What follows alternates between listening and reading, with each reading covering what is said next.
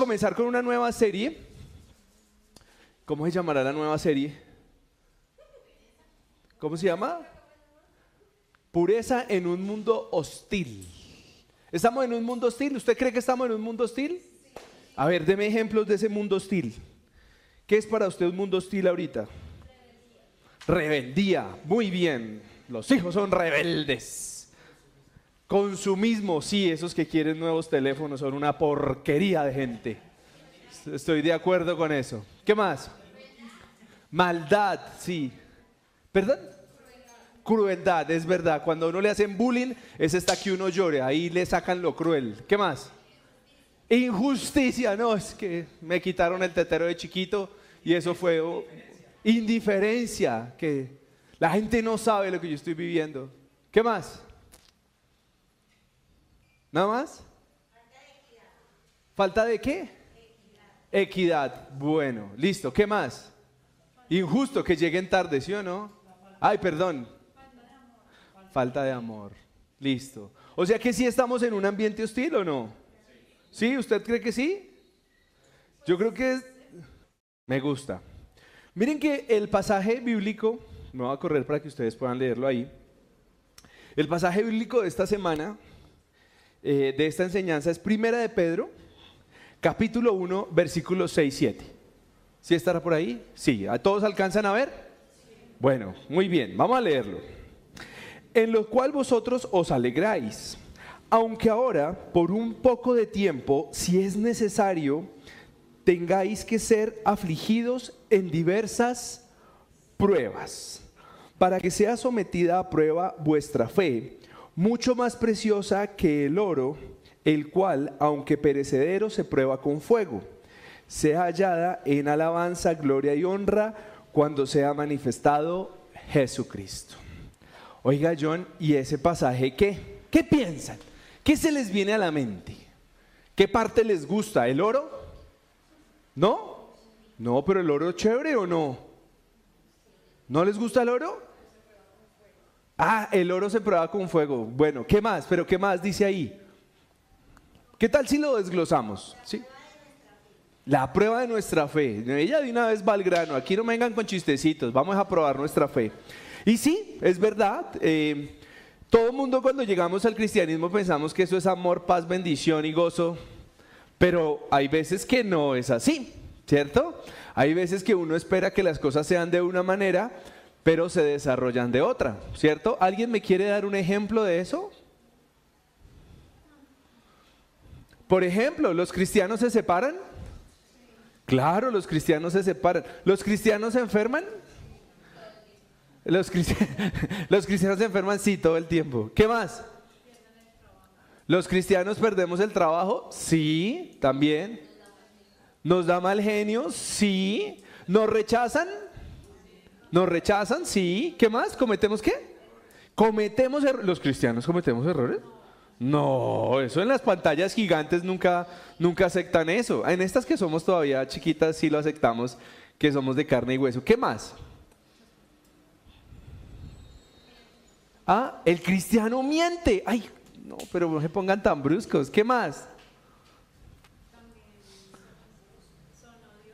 Los cristianos son odiosos. ¿Qué?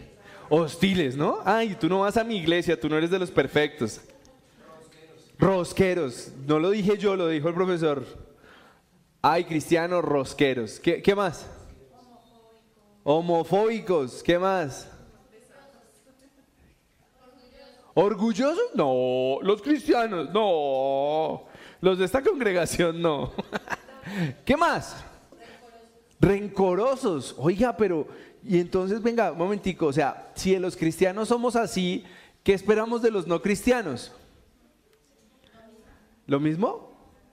Habrán algunos mejores y habrán algunos otros peores. Bueno, yo quiero que eh, logremos entender que las dificultades son algo real en nuestra vida. O sea, aquí el que me venga a decir, ay, es que yo vivo de nube en nube, de bendición en bendición, le voy a decir, vea, no sea carretoso, porque eso no siempre es así. Y lo importante que usted quiero que hoy entienda es que cuando comienza este versículo, nosotros tenemos motivos para estar alegre, ¿sí? Y antes de eso quiero hacerles un ejercicio, ¿de acuerdo? Vamos a mostrar tres imágenes y les acabo de dar la introducción del mundo hostil, ¿no? ¿Listo? Quiero que le pongan una visión analítica a esas imágenes que vamos a ver. Vamos a poner la primera. No se ve mucho. Yo voy a apagar la luz un segundo. ¿Qué, ven? ¿Qué, ¿Qué, creen que hay ahí? Eso, muy bien. El espacio, muy bien, el espacio. Amebas, uy, eso debe ser una enfermedad, estoy seguro. Un barro, aquí dentro se puso más criollo. Ah, ¿Ves un qué? Ella ve un bebé. Bueno, listo. ¿Una qué? Una hoguera. Ella está viendo fuego, pasión. ¿Qué más? ¿Qué ven ustedes? Los de atrás están muy callados. Un volcán. ¿Y a punto de, erupcionar o qué? Sí, un volcán a punto de erupcionar. Eso va a ser armero, eso va a acabar con todo. ¿Qué más? ¿Un pastor? Allá vieron hasta un pastor. La raíz de un árbol. Muy bien, siguiente imagen, por favor. ¿Qué es eso? Montañas. Uy, no, ¿qué tal que eso sea como los ácaros de su almohada?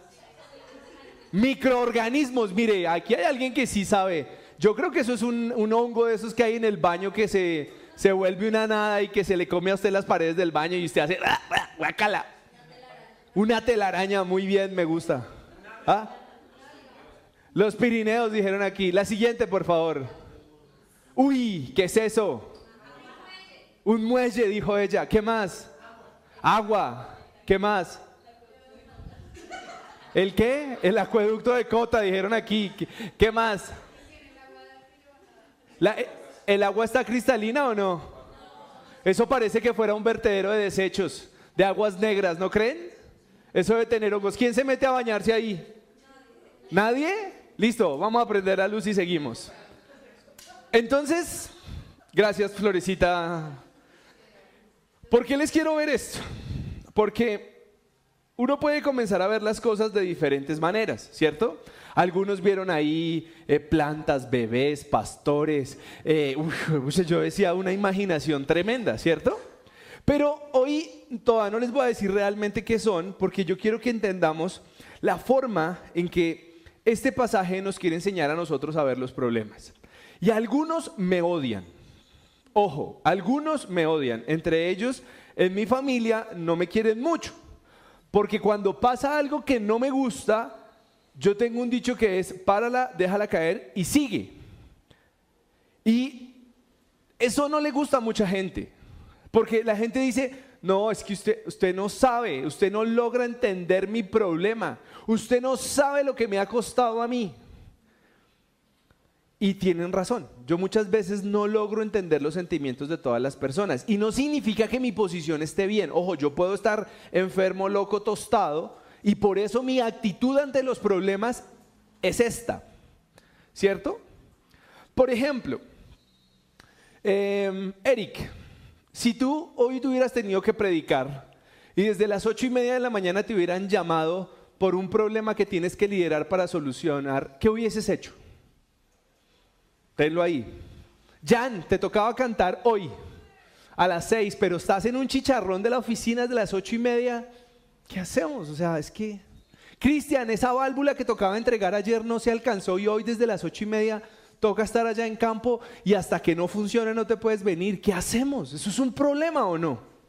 ¿No es un problema? Eso es un problema. ¿Qué más?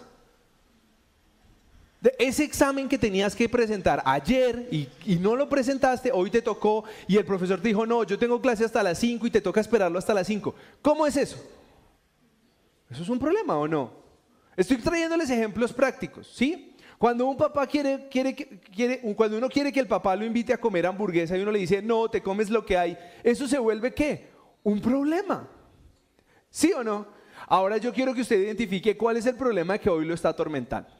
Traigámoslo a la mente para que lo comencemos a trabajar. Cada uno allá no se va a poner a darme ejemplos porque no quiero saber si su suegra está en su casa, que eso debe ser muy peligroso, pero bueno, cosas que uno le pasan. Pero lo que hoy yo quiero decirle como primer mensaje es, Usted me puede decir, tengo un problema tan grave Y yo le puedo decir, sí, usted tiene toda la razón, toda la razón. Ayer, ayer sucedió algo en la oficina y dicen, no, es que esta persona no se puede subir porque el papá se le acaba de morir hace una hora, ¿no? Eso sí es un problema. Porque usted ya después de que se apagan motores, no hay cómo, ¿o sí? Eso sí es un problema, eso no tiene solución. Pero yo quiero que hoy usted comience a, a, revisarse cuál es la óptica con la que usted asume los problemas. ¿Sí? Y reitero, algunos me van a odiar. Pero yo quiero enseñarles esto y creo para la gloria de Dios que tengo vida de cómo hacerlo. Entonces, ¿por qué nosotros deberíamos de vivir agradecidos con Dios? ¿Por qué nosotros deberíamos de tener gozo en Dios?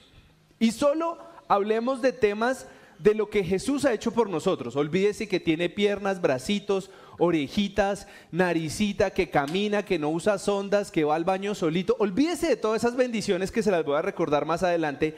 Pero hoy, así donde usted está, ¿por qué debería estar agradecido con Dios? Por la vida. Por caminar. Bueno, las piernitas dijimos que va más tarde. La vida, bien. ¿Qué más? Por la salud, por un día más. ¿Qué más? por conocerlo a Él. Porque hay muchos que tienen esto mismo, pero están, de pronto ahorita están entre copas, entre piernas, entre sábanas, están en otro cuento menos eh, eh, aquí, ¿sí? En otras cosas, ¿listo? Pero nosotros tenemos unos regalos divinos de Él, que cuál es? Hemos hablado de la misericordia de Dios, que eso usted no lo puede comprar en ningún lado. Usted no puede decir, ay, me hace el favor, me da dos kilos de misericordia, que es que hoy me porté mal. No tiene cómo hacerlo, ¿cierto? Usted fue una nueva criatura, Usted también comenzó a identificar quién era ese Gargamel que nadie se aguantaba, que nadie lo quería, que todo el mundo decía, lárgate. Hoy por lo menos le sirven un tintico. No muy temprano en la mañana, pero le van dando uno tinto. La esperanza, y usted tiene la esperanza de una vida eterna. Hay mucha gente que tiene mucho miedo a la muerte y dice, yo, si yo me muero, ¿y qué va a pasar? Y me vienen, me jalan y me llevan y ta, ta, ta. Pero hay mucha gente que tiene miedo a la muerte. Otros no nos gusta pensar en la muerte, pero tampoco le tenemos miedo. Si hay que irnos, nos tocó. Y ese es el tren que hay que tomar y nos vamos a tener que ir. Pero hay una herencia hermosa que es el legado que estamos construyendo a las siguientes generaciones. Es muy diferente y yo creo que muy honroso cuando uno sabe que sus padres, sus abuelos, sus antepasados han sido cristianos que han querido hacer las cosas bien. Yo tengo un ejemplo, la, abuelita de Sebastián era una mujer que desde que yo la conocí hablaba de Cristo. Y yo, wow. Y hasta sus últimos días la escuché hablar de Cristo. Y qué rico que él pueda tener en su memoria que hay una figura de una abuelita, de un abuelito que estuvo ahí en Cristo y que dio sus batallas de una manera diferente a la forma humana. Porque hoy el mundo nos está llevando a lo que ustedes decían, a que nos fuéramos hostiles, groseros, toscos, bruscos, atravesados para lastimar a los demás y pasar por encima de los otros. Pero nosotros, la gran bendición que tenemos es esa protección que tenemos de parte de Dios.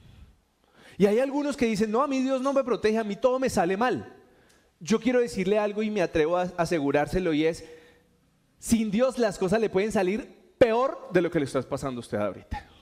Y todos dicen, ah, no, pero es que eso no es el colmo, es que Dios no me ama, no me va a meter ahí. Pero yo quiero que usted entienda que hay un antes y un después de cuando usted aceptó seguir a Jesucristo. Y ese debería ser ese anhelo con el que usted quiso conocerlo, cambiar su vida, avanzar, debería ser una felicidad. Ojo, no plenitud, que es que la gente me confunde felicidad con plenitud. Que la plenitud para mí es algo de que yo me levanto y estoy sonriente todo el día y salto de nube en nube. No, no, no, no, no, no, no, no, no. Felicidad es que a pesar de que usted tiene dificultades, usted tiene su integridad, su mente puesta en las cosas buenas que le están pasando. Y esto no se llama de un, mensaje de actitud positiva, de programación neurolingüística, no. Porque cuando usted dice, no, no vamos a hacer ese chiste, pero cuando, cuando usted dice, es que yo todo lo atraigo con el poder de la... Sí, parce, venga, le digo una cosa. Yo conozco unos carretazos de esos que tienen su vida jodida. Y perdona el francés, eso es culpa de él porque me transmite, porque este mensaje es para los de acá. ¿Sí? Entonces, si usted hoy duda que debe tener algún motivo de alegría, yo quiero que tú replantees tu vida hoy. Así de sencillo. Y hace poco hablábamos y por ahí traje un versículo de Job, ¿cierto? La vieja y conocida historia de Job. Con todos los juguetes, con familia, carra, caso, bestia, sin suegra, el man era totalmente bendecido. ¿Sí o no? Ay, búsquenme dónde hablaba Job de la suegra. Búsquenlo, a ver, búsquenlo. No tenía suegra, o sea, el man era de una bendición total. Vuelvan a leer Job y me, ubican la suegra de Job. No se puede decir. Ahora, si hoy en la vida usted se tiene que olvidar de todo lo que tuvo que pasar Job, me voy a, explicar. Él tuvo que perder su familia, sus propiedades, sus animales, tuvo que perder absolutamente todo y tuvo que perder hasta parte de su salud, ¿cierto? La pielecita no era bonita. ¿Cierto? Si hoy Dios nos guarde a todos los que estamos aquí, todos los que nos escuchan, ¿cuál sería tu actitud? Levantarte a maldecir, levantarte a decir, pero es que esta vida mía estoy mamado, estoy jodido, estoy llevado, es que no puedo con esto. ¿Cuál sería?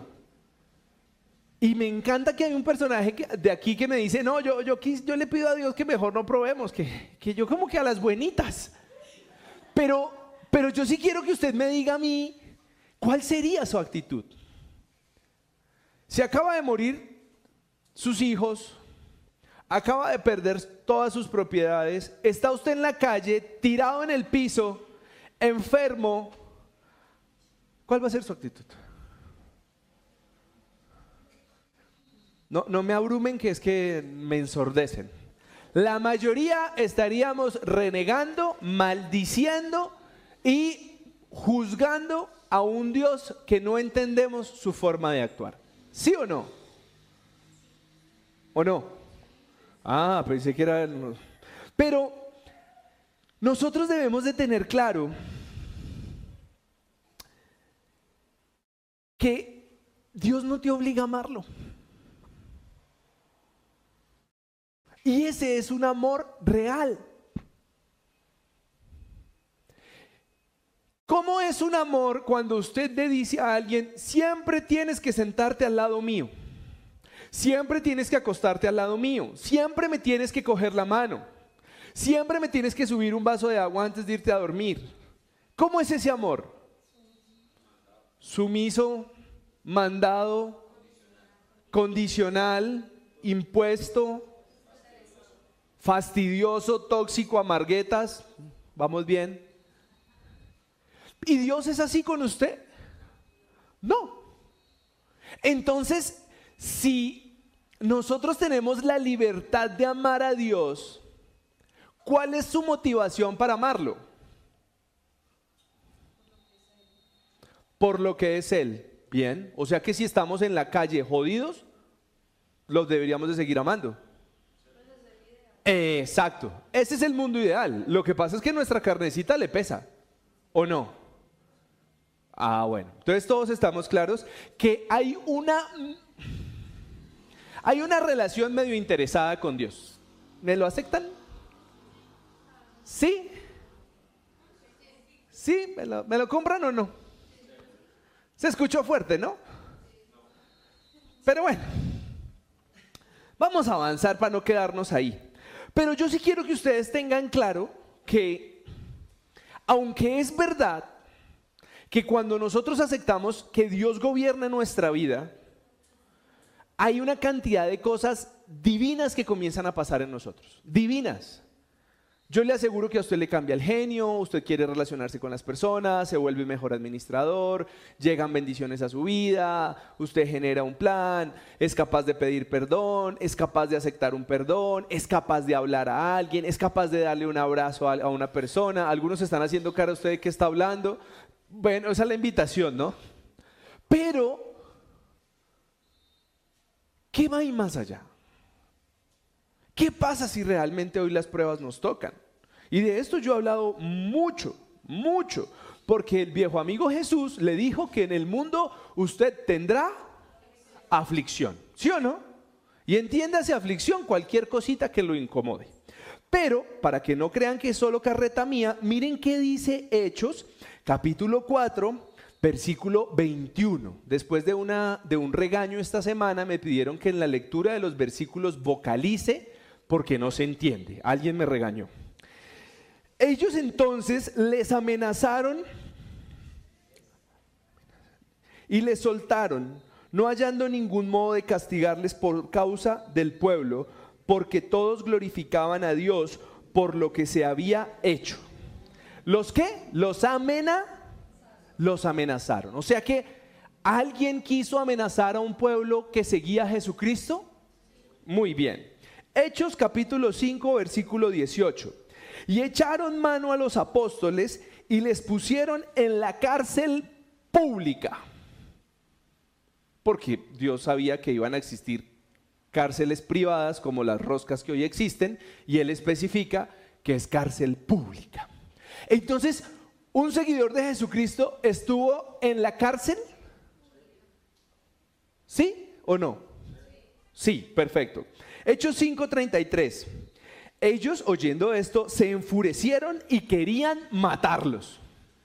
¿A quiénes? A los seguidores de Jesucristo. O sea que a alguien quisieron matar. Sí.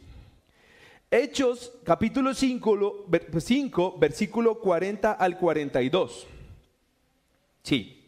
Y convinieron con él y llamando a los apóstoles después de azotarlos. ¿Qué es azotar? Cha cha chan, cha cha chan. ¿Listo? Les intimaron que no hablasen en el nombre de Jesús y los pusieron en libertad. Y ellos salieron de la presencia del concilio gozosos de haber sido sometidos por dignos, por dignos de padecer afrenta por causa del nombre. Y todos los días en el templo y por las casas no cesaban de enseñar y predicar a Jesucristo. ¿Qué les hicieron a ellos? Los azotaron. ¿Listo? Hechos capítulo 12 versículos 1 al 5. En aquel tiempo el rey Herodes, sí, echó mano a algunos de la iglesia para maltratarles y mató y mató a espada a Jacob, hermano de Juan. Y viendo que esto no había agradado a los judíos, procedió a prender también a Pedro. Era entonces los días de los panes sin levadura. Y habiéndole tomado preso, le puso en la cárcel, entregándoselo a cuatro grupos de cuatro soldados cada uno para que le custodiasen y se proponían sacarlo al pueblo después de las Pascuas. Así que Pedro estaba en custodia en la cárcel, pero la iglesia hacía sin cesar oración a Dios por él. ¿Dónde estaba? en la cárcel. En esa época, estar enfermo y estar en la cárcel era delicado, ¿no? O sea, ahí no había colsanitas, clinisanitas, ni comeva, ni... No, no, no, o sea... Y no había un sistema de justicia lento como el nuestro que le permitiera a usted arreglar las condiciones en las que va preso. Cosas que uno ve en este país, ¿no? Entonces, es claro hoy que los seguidores de Jesucristo pueden afrontar problemas que no les gustan. Totalmente claro, ¿sí o no? Ahora, dígame usted qué hace cuando tiene que afrontar un problema. ¿Qué, es lo primero que piensa? ¿Qué es lo primero que Y saquen lo religioso, déjenlo afuera. Allá les voy a dejar un perchero para que las chaquetas religiosas las pongan afuera. Aquí hablen en lo que sienten, porque es que si no, no crecemos. ¿Qué piensa usted ante un problema? Entender la raíz. Jan dice, sí, muy bien. Y esa es una de las mejores alternativas que uno puede tener, porque les voy a decir algo que no les va a gustar, pero un gran porcentaje de los problemas en los que nos metemos es culpa mía. bueno, no, no los suyos, ¿no?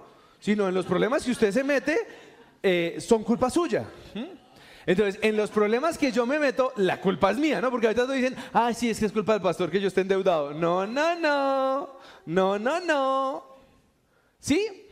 Entonces, ¿qué pasa cuando uno hace ese análisis que dice Jean Sebastián? Pues sí, yo, ah, sí, tomé una mala decisión, grité a alguien, em, conduje con licor, eh, me pasé un semáforo en rojo, eh, compré algo que no debía, mm, lo que sea acepté una invitación que no era, me agregó alguien en las redes sociales y yo acepté. Cositas, cositas que pueden pasar. ¿Sí o no? Pero ¿quién toma la decisión?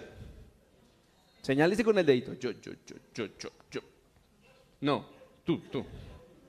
¿Sí? ¿Por qué?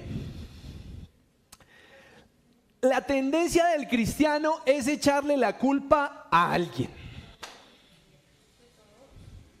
Bueno, está bien, de todos. Los cristianos, los cristianos y los no cristianos tenemos la tendencia de echarle la culpa de lo que nos pasa a alguien. Y vamos a utilizar los ejemplos más frecuentes. ¿Alguien le echa la culpa a la esposa? Claro. Todo el tiempo, dicen aquí, ella toda sufría. ¿Alguien le echa la culpa a su pareja entonces para hablarlo en, no género? Sí, todo es culpa de ese sinvergüenza que está afuera de mí. Me toca con estos chinos aquí y no se duermen. Y claro, cuando él sí está, eh, me, los distrae hasta la una de la mañana y yo queriéndolos dormir a las ocho. Todo es culpa de él. Y él es el único que les da helado y que se los lleva a comer papas a la francesa. Y por eso es que los niños no se comen los vegetales aquí en la casa. Y es culpa de él. ¿Ustedes han escuchado eso? Sí, yo los primeros cinco años de la vida de mis hijos lo escuché todo el tiempo. Entonces, quiero decirles y, invitarlos a que su esposa, su pareja, su mamita, su papito, no tienen la culpa de lo que usted le está pasando.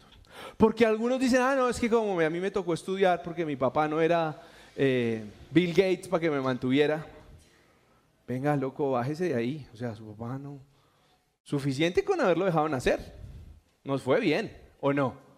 Todos saben lo que pienso es que me censuran las redes cuando utilizo la palabra aborto. Pero bueno, ¿o no? Pero nosotros hoy queremos decir, no, es que eso fue culpa de, de, Cristian, es que Cristian llegó tarde y entonces no trajo las llaves y entonces fue por eso que todo el mundo entró tarde.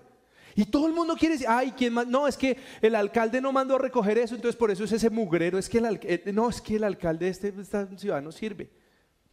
¿O no? Pero denme ejemplos suyos. En el trabajo, cuando lo ponen a usted a poner la cara por algo que usted no ha hecho, ¿usted qué hace? Pero si no fui yo, fue él. ¿O no?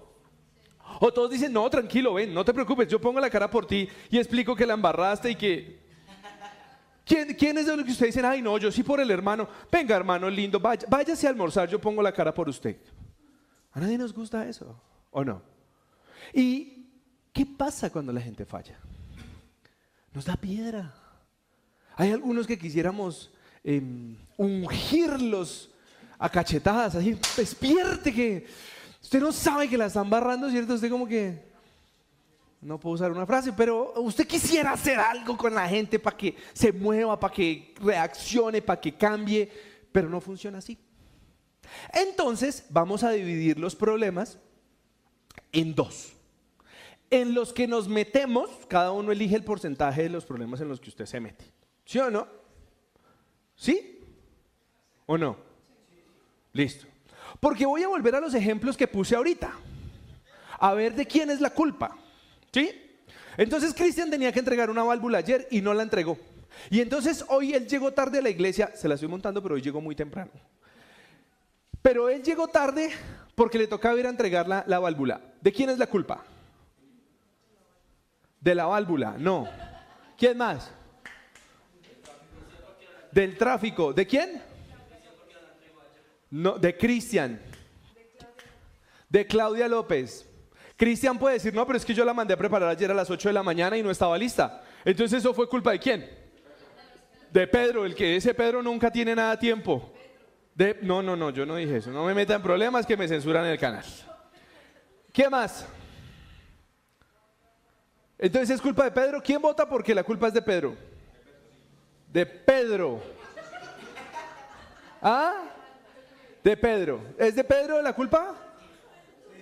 ¿Sí? ¿Sí es de Pedro? ¿Y por qué?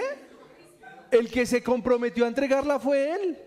El que tomó la decisión de la fecha y la hora fue él. Y si él dijo ayer y no cumplió, entonces, y, el empleado, eh, ¿por qué? Porque de pronto él dijo, no, ¿cómo voy a perder esa venta? No, no, no, yo, yo la entrego fresco, cuente con eso. Hoy a las 5 se la entregamos. ¿Usted ha visto que las empresas hacen eso?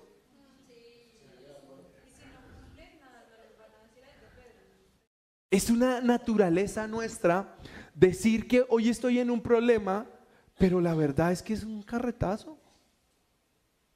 El ejemplo del que está metido desde las ocho y media de la mañana en una llamada por un problema que hay, soy yo. Y yo como que, por ahí como sobre el mediodía, entre el almuerzo, y yo decía como... Pero como que me miré al espejo, ¿no? Y dije, ¿y quién fue el que aceptó el trabajo? Yo. Entonces, ¿el problema de quién es? Mío.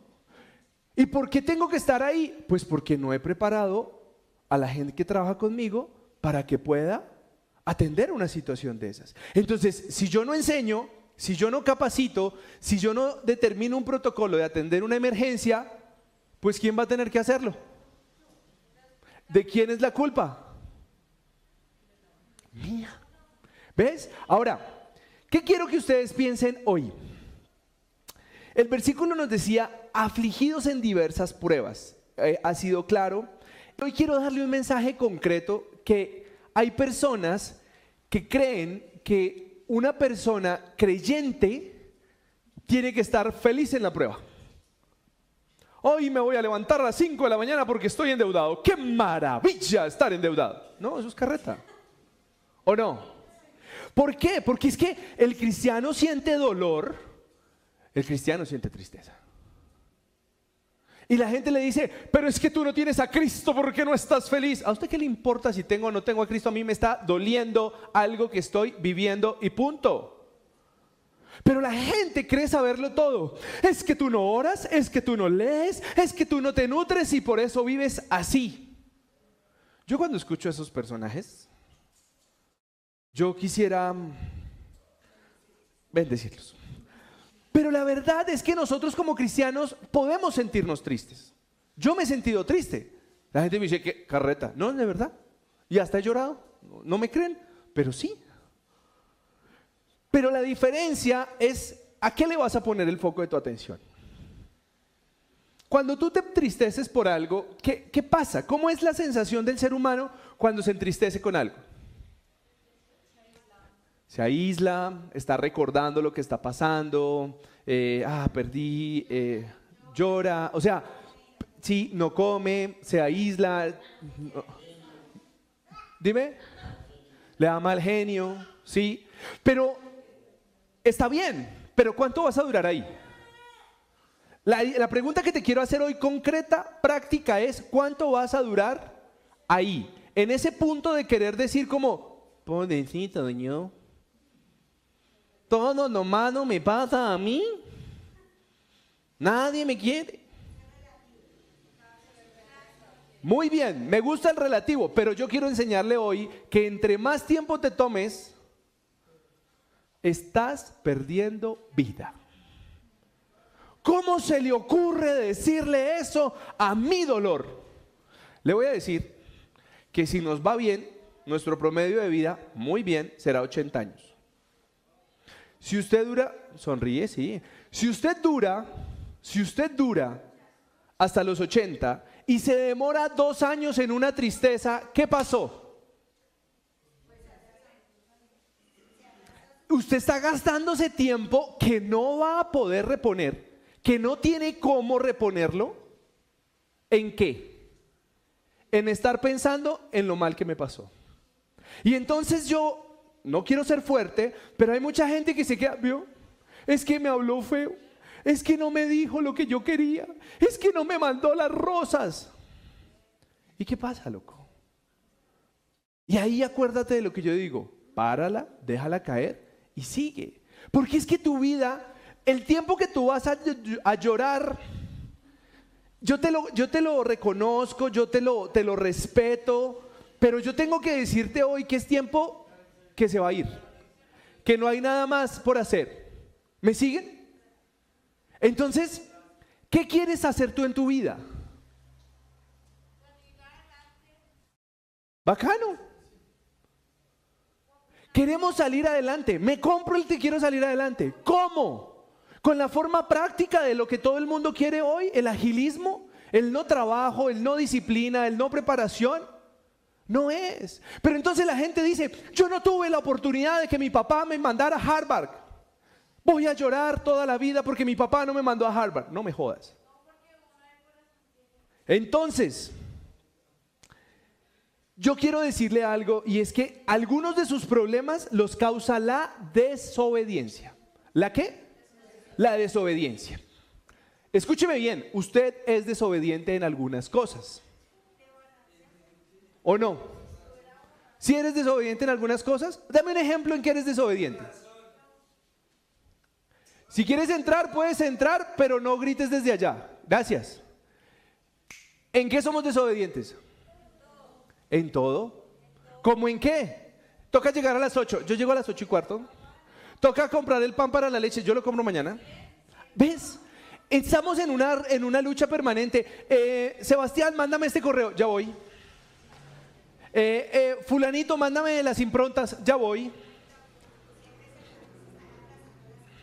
Entonces, ahí yo quiero que tú seas muy consciente que los problemas en los que te metes es por desobediencia. ¿O no? Usted llega a una iglesia cristiana y lo primero que le digan es, no, se endeude. Y usted va caminando por ese centro comercial así y le dicen, ¿tiene su tarjeta Falabella? Y usted hace, no. Y se le abren esos ojos y le sale así el cachín, cachín. Y luego, acto seguido, alguien le dice, y con la tarjeta Falabella tiene un 25% en su primera compra. Y usted hace, ¿qué me compro? ¿No? ¿Y qué fue lo que hizo? Desobedecer. ¿Listo? Bueno, ahora, John, pero hay cosas que me pasan que, que, no. Me caigo por un puente. Me quedé sin trabajo. Me diagnosticaron una enfermedad que, que no. Pues sí, eso también pasa, locos. Y aquí es donde no vengo a venderle religiosidad. Porque yo he tenido que pasar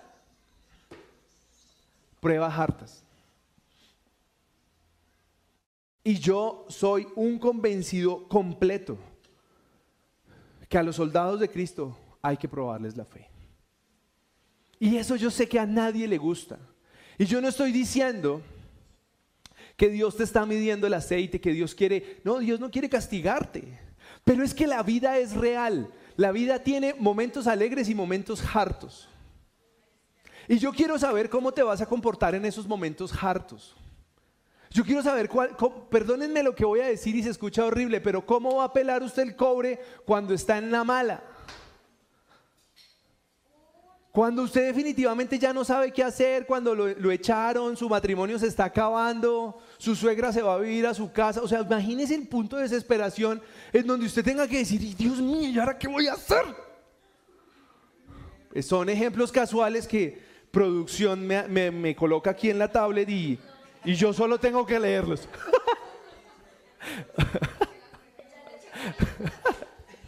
Échenle la culpa al de producción que debe ser que no quiera la suegra que él es el que pone todo acá. Entonces, mírenlo así de claro y de concreto para que nosotros podamos comenzar a, mirar qué es esto. ¿Qué, ¿Qué busco yo? ¿Qué busco yo? Estamos en prueba. ¿Cuál es la prueba? Paciencia. ¿Qué más? Fe. Me gusta el fe. ¿Por qué? Porque la gente que quiere, Señor, ya oré, hace cinco minutos oré y mi suegra no se va de la casa, sigue aquí. ¿Ah? Pero este, les repito, son los ejemplos que me pone producción. ¿Qué hacemos nosotros? Miren, yo quiero que usted se pregunte, ¿Cómo reacciona usted realmente ante la prueba? De verdad. Pero contéstese usted solo. Usted pierde la paz, usted no quiere hablarle a nadie, usted no quiere leer qué cuento de Biblia, qué cuento de oración, qué cuento de alabanza. Eso es verdad. Usted muchas veces termina como un hongo llorando sobre una almohada porque no se aguanta ni usted mismo. ¿O no? Pero nosotros creemos que, ay, yo soy cristiano y yo tengo que vivir en gozo, en victoria, aleluya, amén, aplaudín. No sea hipócrita. Esto es lo que enseñan en muchos lugares. Y cuando el pastor está en problemas no ve a nadie. Me han contado, ¿no? Me han contado. ¿Qué quiero que hoy usted reflexione con esto?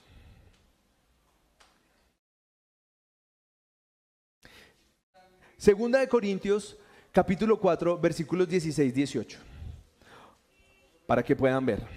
Por, por, tan, por tanto, no desmayemos antes, aunque esté nuestro hombre exterior, se va desgastando. El interior, no obstante, se renueva en el día a día porque esta leve tribulación momentánea produce en nosotros una vez más excelente y eterno peso de gloria, no mirando nosotros las cosas que se ven, sino las cosas que no se ven, pues las cosas que se ven son temporales, pero las que no se ven son eternas. Y yo le voy a decir algo y este ejercicio hágalo conmigo. ¿Cuál fue su último problema? ¿Cuál fue?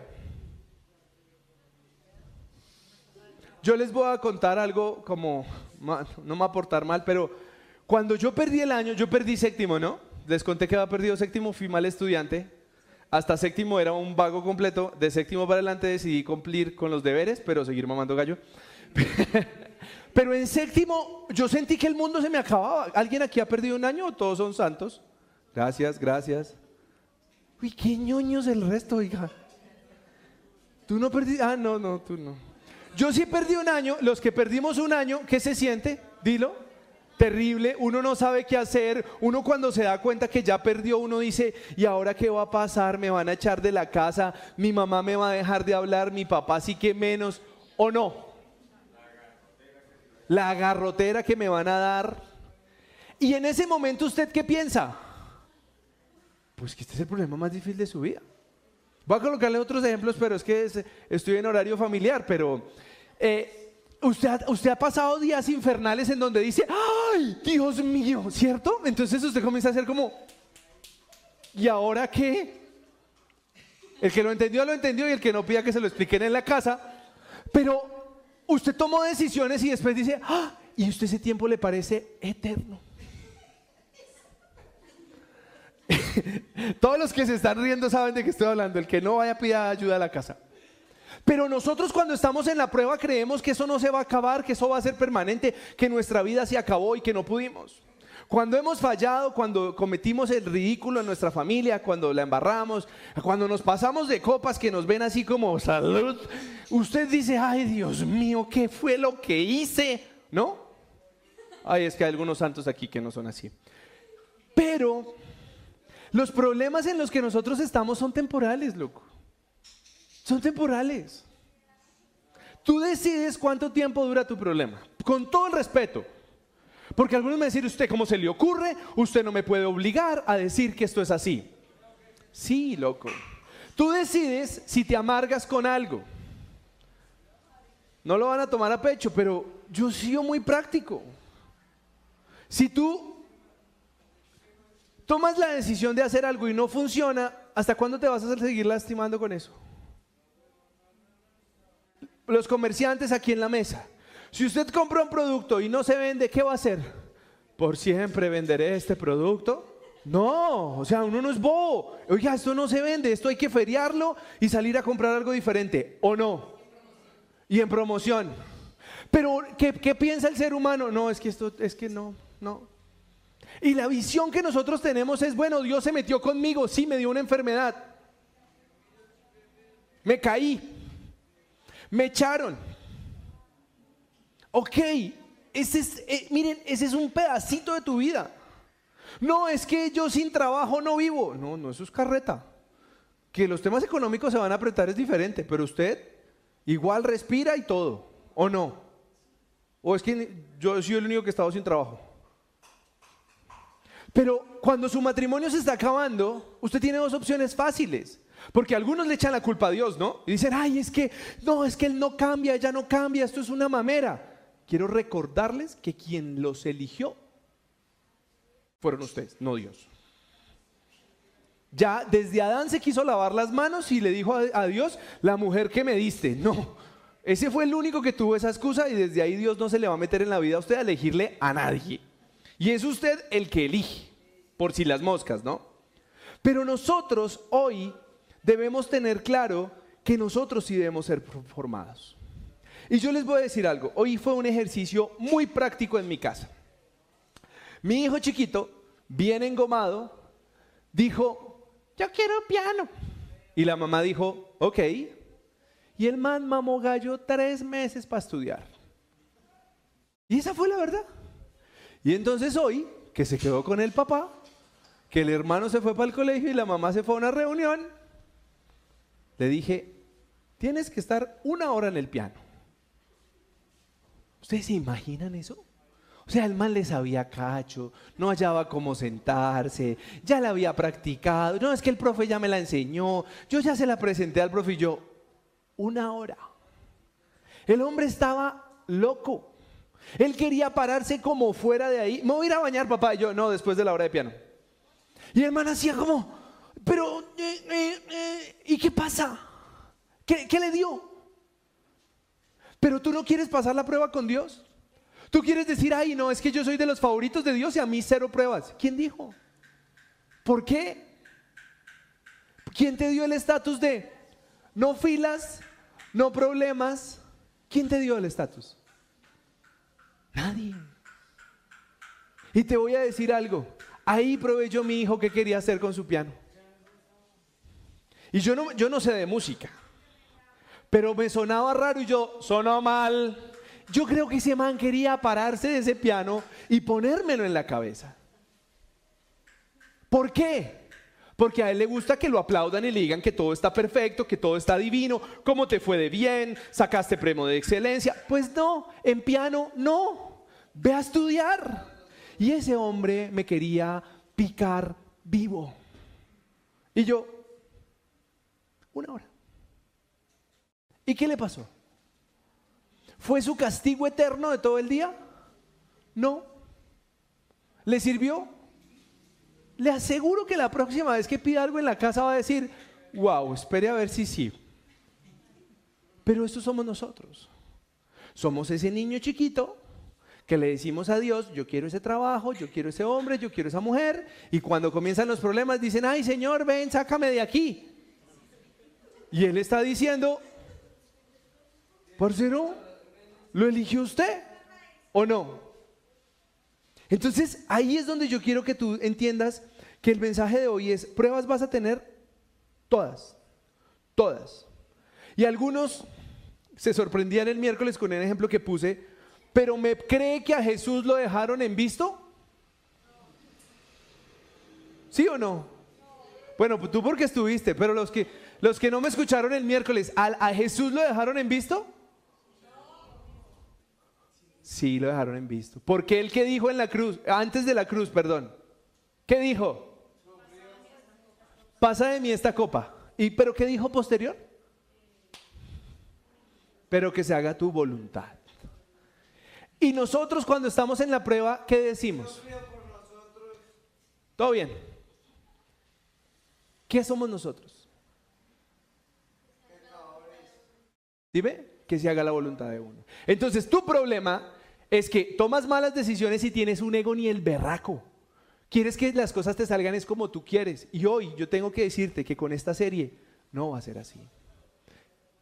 Y algunos quisieran que yo les dijera, tranquilos, el amor de Dios los contamina y los bendice a cada minuto. Sí, pero en el mundo tendréis aflicción.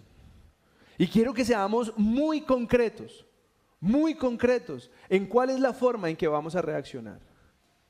Vamos a, yo veo, miren, toda la, mi vida como cristiano he visto gente que se acerca a la iglesia, se le arregla el matrimonio, se aleja, se va, que esa iglesia no sirve, que el cristianismo no sirve, que eso es un... Lo, lo que quieran hablar pestes.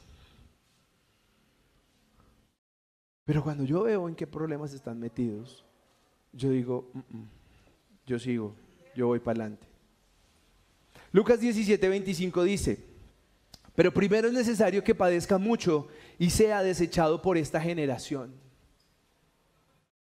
Lucas 22, 37, porque os digo que es necesario que se cumpla todo todavía en mí aquello que está escrito y fue contado con los inocuos, porque lo que está escrito de mí tiene que cumplirse. Entonces, si a Jesús le tocó pasar por dificultades, ¿por qué nosotros hoy estaríamos diciendo que no puede tocarnos los problemas? ¿Por qué estaríamos diciendo que nosotros hoy debemos de ser intocables? Job 23:10. Quiero que me ayuden ustedes. Más el que conoce mi camino. ¿Quién dijo? ¿Quién lo conoce a usted? Mas él conoce mi camino, me probará y saldré como oro. Yo quiero salir como oro. Y usted toma la decisión, si, si usted vive renegando entrando al horno, a la entrada o a la salida renegando, y que cuando lo estén sacando diga, ay, le faltó otro poquito y otra vez para adentro. ¿Cierto? ¿No se cocina así? Ay, usted, usted abre el horno, pierde el calor, chuza la torta y si el cuchillo sale limpio, ¿usted qué dice? Ya está. ¿Y si no sale limpio? ¿Qué toca hacer? ¿Usted qué tipo de torta es?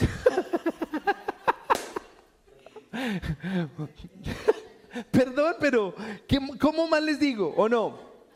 Santiago 1.2, hermanos míos, tened por sumo gozo cuando os halléis en diversas pruebas. Ay, de madre, ¿qué hago? Tened por sumo gozo cuando os halléis en diversas pruebas. ¿Qué hacemos? No, es que yo soy de los cristianos que Dios no me toca.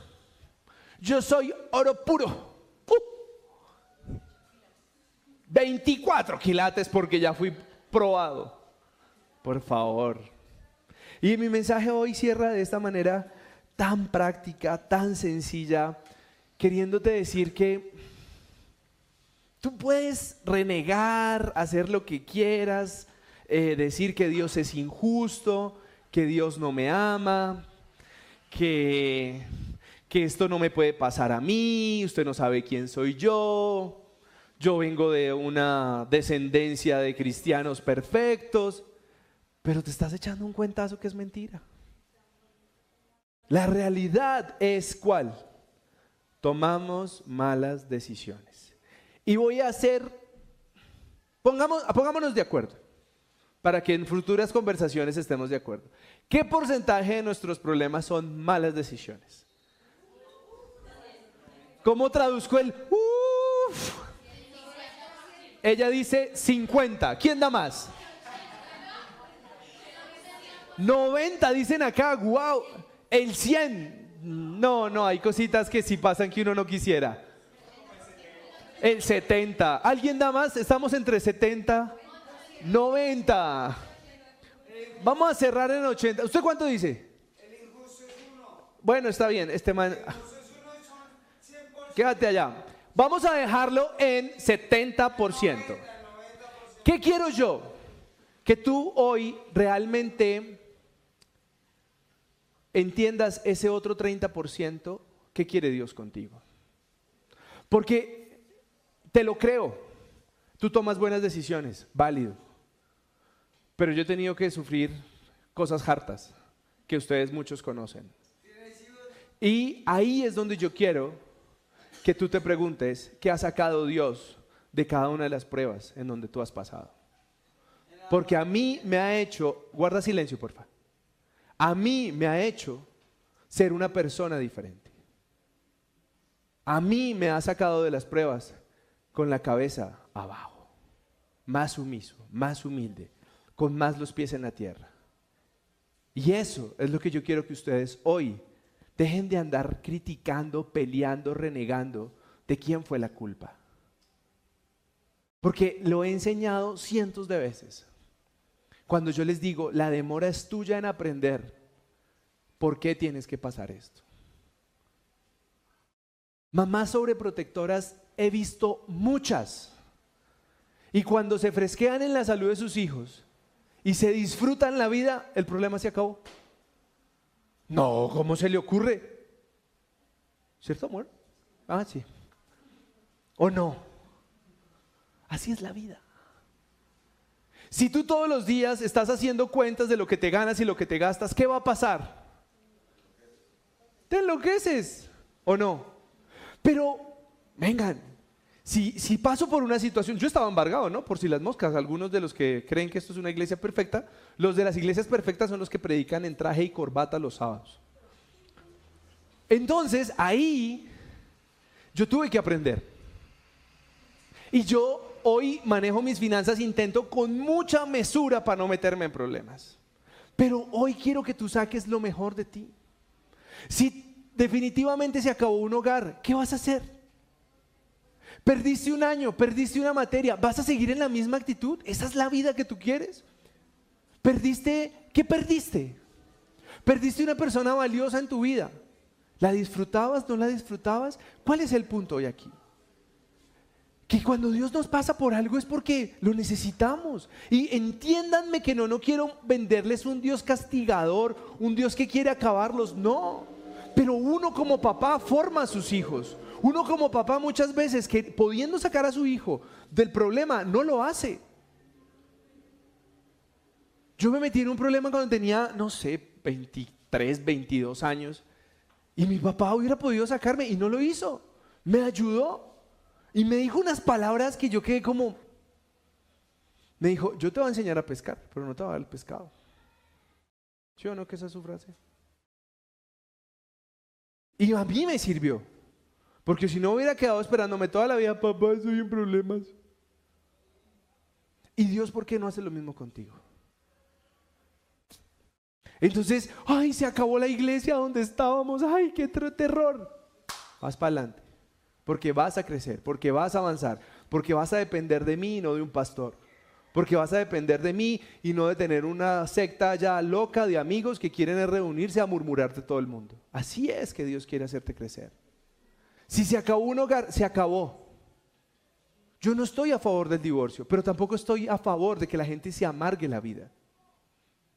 Cuando yo les digo que muchos de ustedes tienen la solución en sus manos, es porque no toman decisiones. Ay, estoy súper amargadísimo con este trabajo. Busca otro.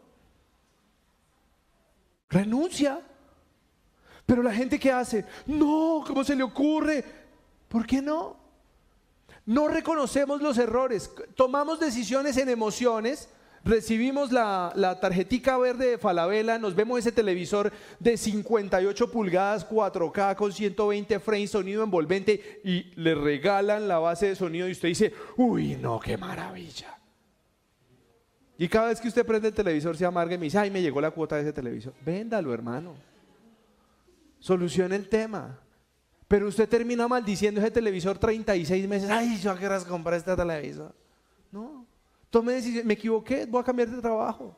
Me equivoqué, no tenía que haber comprado esto, lo vendo. Pero el problema es que lo que hoy más nos cuesta es decir, Señor, me equivoqué. Me equivoqué. Dije lo que no tenía que decir. Pero hoy, en ese ego que tenemos, tomamos malas decisiones y tenemos un ego gigante y no queremos dar un paso atrás. Yo les pregunto, ¿cuántas veces usted se levanta y dice, ay, sí, perdóname, no, no debía haberte dicho eso? Aquí alguien dijo, ¿qué tal? Entonces, hoy mi invitación es a que, ay, gracias. Hoy mi invitación es a que no te enfoques en tu problema. Y con esto cierro. Permítanme apago la luz. ¿Se acuerdan de las imágenes que vimos? De todos esos hongos, ácaros y demás. Pongamos la primera, Florecita. Sí, la, la fea, la fea. ¿Cuál era la primera? Uy, ¿esto qué fue lo que dijeron? Una bacteria, una ameba. Un acné, un bebé dijeron por ahí. Un pastor calvo vieron también ahí. En realidad, ¿qué es esa foto? Ah, Voy a mostrarles acá, no sé cómo irán a hacerlos en línea, pero miren este pedacito de acá. Usted estaba viendo un pedacito de su vida, usted estaba viendo el problema. Siguiente. Esa fue la bacteria. Los Pirineos aquí. La telaraña. ¿Cómo es la realidad de esa foto?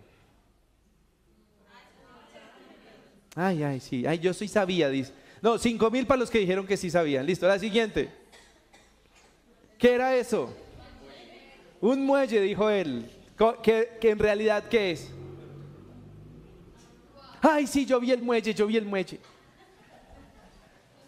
Hoy quiero decirles que muchos de ustedes tienen puesta la mirada única y exclusivamente en el problema. Y Dios, déjame alguna de las imágenes. La última me encanta. Esa imagen. Tú estás viendo este pedacito de tu vida. Pero todo eso es lo que Dios ha hecho en tu vida. Así, tu vida no es perfecta. Tu vida no es una foto de 5 mil likes. Habrán aristas que no te gustan. Así como algunos dirán, uy, pero acá hay hongos. Sí, pero ¿cuántos quisieran vivir ahí? Pero vives ahí. Los hongos que hay aquí debajo hacen parte de tu vida. O el Señor de que vive aquí sale y limpia todos los días los hongos a las 5 de la mañana, todos los días. No lo va a hacer, tiene que aprenderse a vivir con que ahí van a vivir hongos. Y que le va a salir de ahí para adelante un, sapito o alguna vaina de esas, ¿o no? Entonces tú te enfocas en los problemas. Tú vives amargado por estar viendo que es que es que no, es que yo quisiera que el agua fuera más clarita. No, es que lo que pasa es que los vidrios siempre viven con tierra. Ay, es que eh, hace mucho calor porque no tengo aire acondicionado.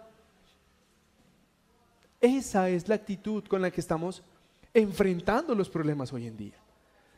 Y quiero que se pongan de pie, vamos a orar, vamos a cerrar alabanza, porfa. Yo les ayudo a organizar lo que desorganicé. Pero yo quiero que tú hoy seas concreto.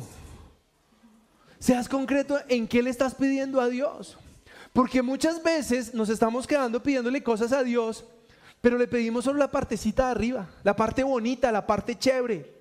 Pero es que Dios no te va a dar solo el VIP. En el VIP también hay zancudos. ¿O no? Sí. Ay, yo quiero ir a un hotel donde no hayan bichos.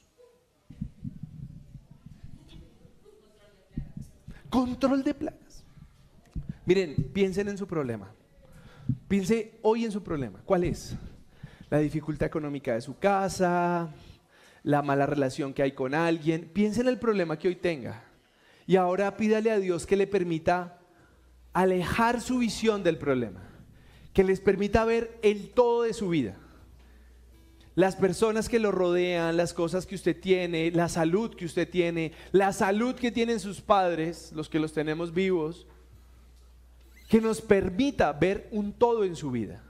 Y ahora sí dígame que su vida es un problema completo y que no hay salida. La respuesta es sí hay salida. No le voy a decir que la salida es, ya, se acabó. No. Hay deudas, hay que trabajar. Falta plata, hay que trabajar más. O hay que trabajar más inteligente. Hay problemas en la casa, hay que hablar más. ¿Estoy gordito? Sí, estoy gordito. Hay que, hay que comer menos y hacer más deporte. Pero hay personas que dicen, ay, es que mi problema es... ¿Cuál realmente es nuestro problema? Yo les digo, no quiero sonar grosero, pero la realidad que ustedes creen que debe pasar en sus vidas es que yo tenga que ponerle a, cambio, le cambio su problema por una pierna, le cambio su problema por la vida de un hijo.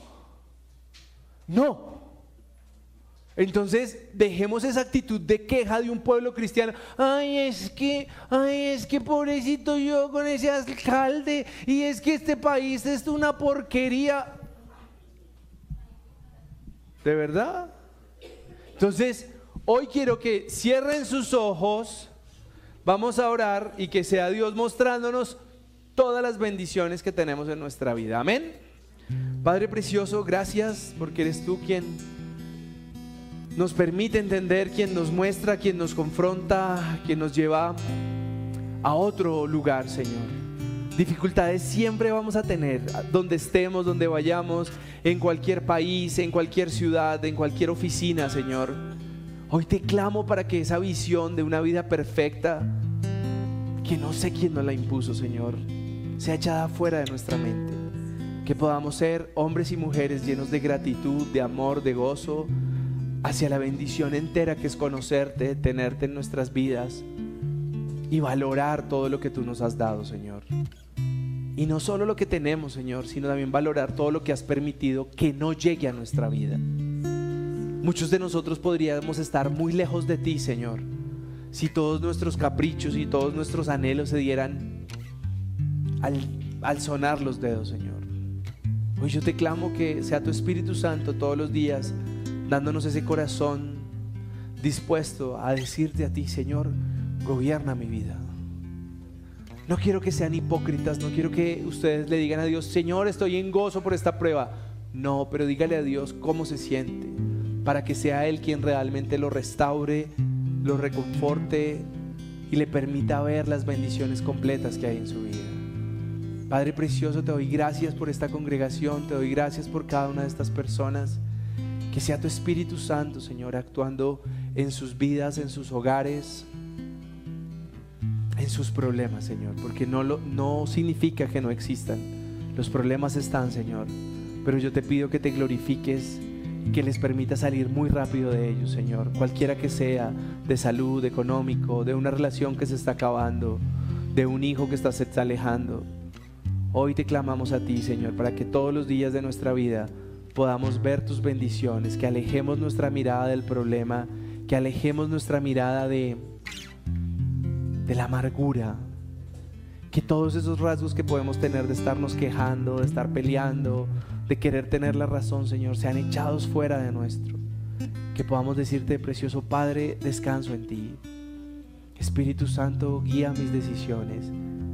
Permite que sea hoy Jesús de Nazaret gobernando tu corazón. Somos hombres y mujeres que hemos sido lastimados y que no queremos que nos vean la cara de bobos, pero nos hemos alejado de quien realmente trae una vida en paz y es Jesús de Nazaret. Invita a Jesús a tu corazón, dile que gobierne tu vida, que guíe tus pasos y que cada decisión que tú tomes sea conforme a su voluntad. Precioso Padre, gracias por este tiempo, por este lugar. Gracias Señor por todo lo que podemos hacer como congregación. Bendecimos a todos los que están aquí, a los que nos escuchan. Guárdalos siempre y haz que tu Espíritu Santo, Señor, gobierna nuestras vidas. Porque todo te lo pedimos y lo hemos orado en el nombre de Jesús. Amén y amén.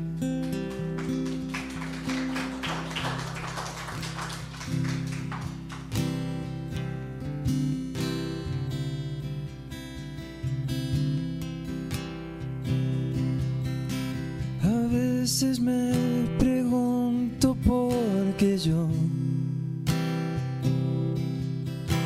Y solo me respondes porque quiero. Es un misterio grande que nos llames. Así tal como somos, a tu encuentro.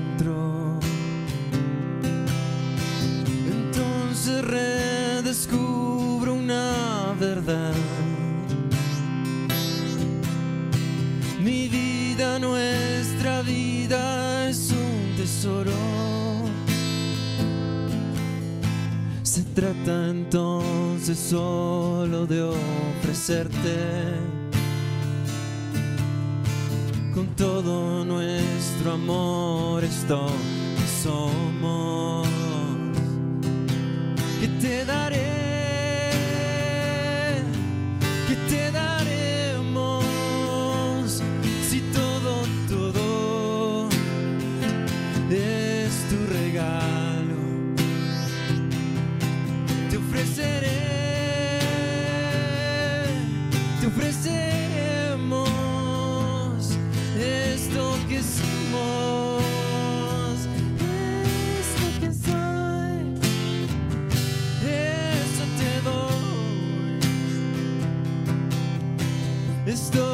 soy, esto es lo que te doy.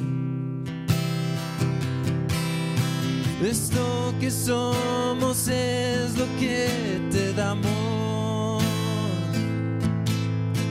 Tú no desprecias nuestra vida humilde. Se trata de poner